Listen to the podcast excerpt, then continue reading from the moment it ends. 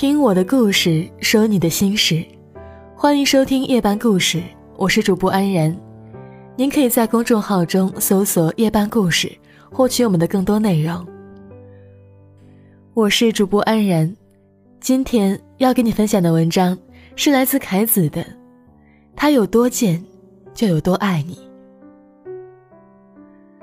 经常有人问我，怎么才能看出他爱你有多深呢？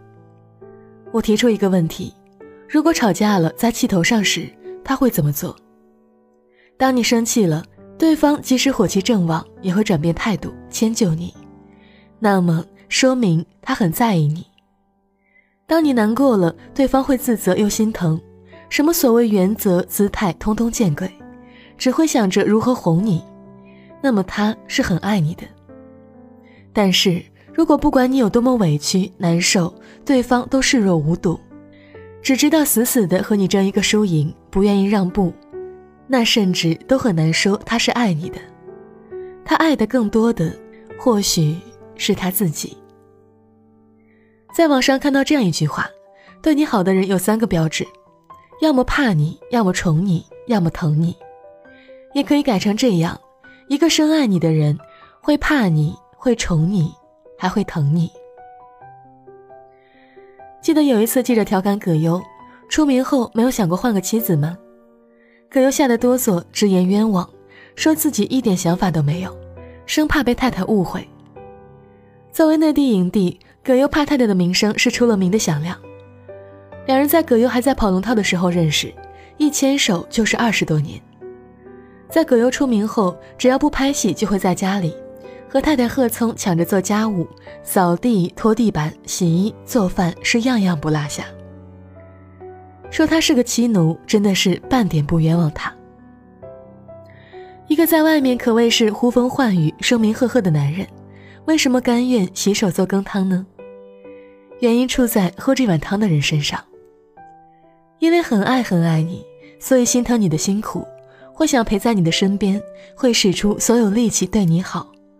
无关其他，为你着想，替你分担家务都可以是理所应当的事情。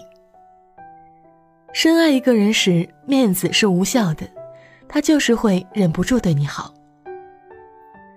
朋友木子曾爱过一个男人，男方家境很差，比不上从小养尊处优长大的木子，但木子爱他，在爱面前，所有的一切可以不值一提。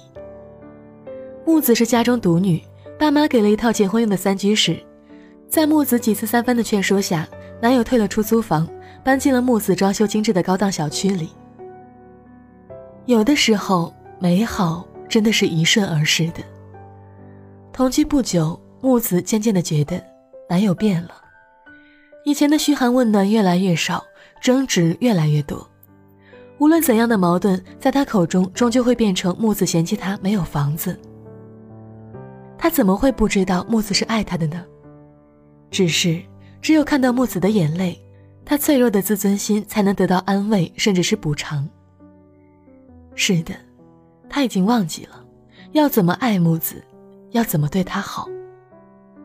正像毛姆说过，在爱情的事上，如果考虑起自尊来，那只能有一种原因：实际上，你还是最爱你自己。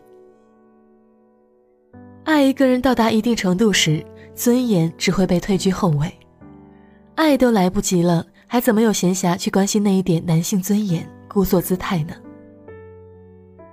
很多人张口就说自己有多爱多爱伴侣，可是当问他怎样对伴侣好时，不少人都会哑然，或者想了半天憋出一句“某年某月好像帮他领了快递”。反倒有些人平时可能都不会轻易的将爱挂在嘴上，但是在日常的行为中却无一不彰显着他的宠爱。就连让人好笑的犯贱模样，也可以是爱情最真实而动人的样子。看过这样一个组图，很有意思。某天，丈夫回家，妻子十分恭敬可人的迎接他，可是这个大男人呢，一脸惊恐，甚至跪倒在地上。担心媳妇儿是不是受了什么刺激，终于妻子绷不住了，骂了他一句：“你怎么这么贱呢？”男人倒释怀的笑了，妻子原来还是那个依旧泼辣大气，没有什么异常。这样男人是怕惨了老婆的，却也是爱的深入骨髓，不可自拔。我想，当妻子骂他的时候，心里是幸福的。对于你的所有不好、任性和霸道，在男人眼里都是你的标志。不管你多折腾人，他都一一包容，并且习以为常，不需要你去改变。他爱你就爱你原本的样子，不用你刻意讨好、曲意逢迎。他爱你就是习惯对你好，一天没有做到都受不了，爱你变成了像本能一样的东西。他愿意把你放在第一位上，即使让自己有委屈，也依旧甘之如饴。这样的男人，他渐渐的样子，只是对自己爱的人才做得出。只因为你是他的明月光，也是他心上的朱砂痣，被他疼爱到了骨子里。他所有渐渐的样子，都不过是对你的爱到了无以复加的地步。他的怕，他的贱，不过就是。出于他爱你，姑娘，愿在未来，你也能遇到这样一位，他会怕你的眼泪，会心疼你，无论何时，只要你难过生气，都能够渐渐的哄你笑。我是主播安然，祝你好梦。如果有一天我要去流浪，不是因为我厌倦了家乡。不是男人这里的冬天太长，而是我终于都知道你的方向。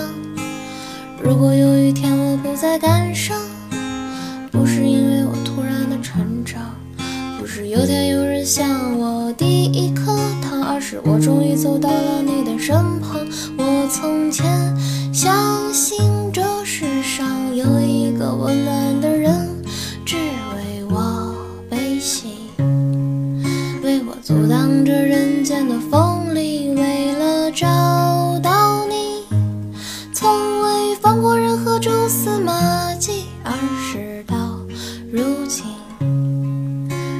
明白我命里没你。我曾遇到许多美丽故事，也曾以为那些是你的名字。我的执迷不悟感动了我自己。你却还是一样遥不可及，所以我开始向往着远方，想去那些曾经有你的地方。可我未曾想过的人海茫茫茫，让我没日没夜迷失方向。我从前相信这世上有一个温暖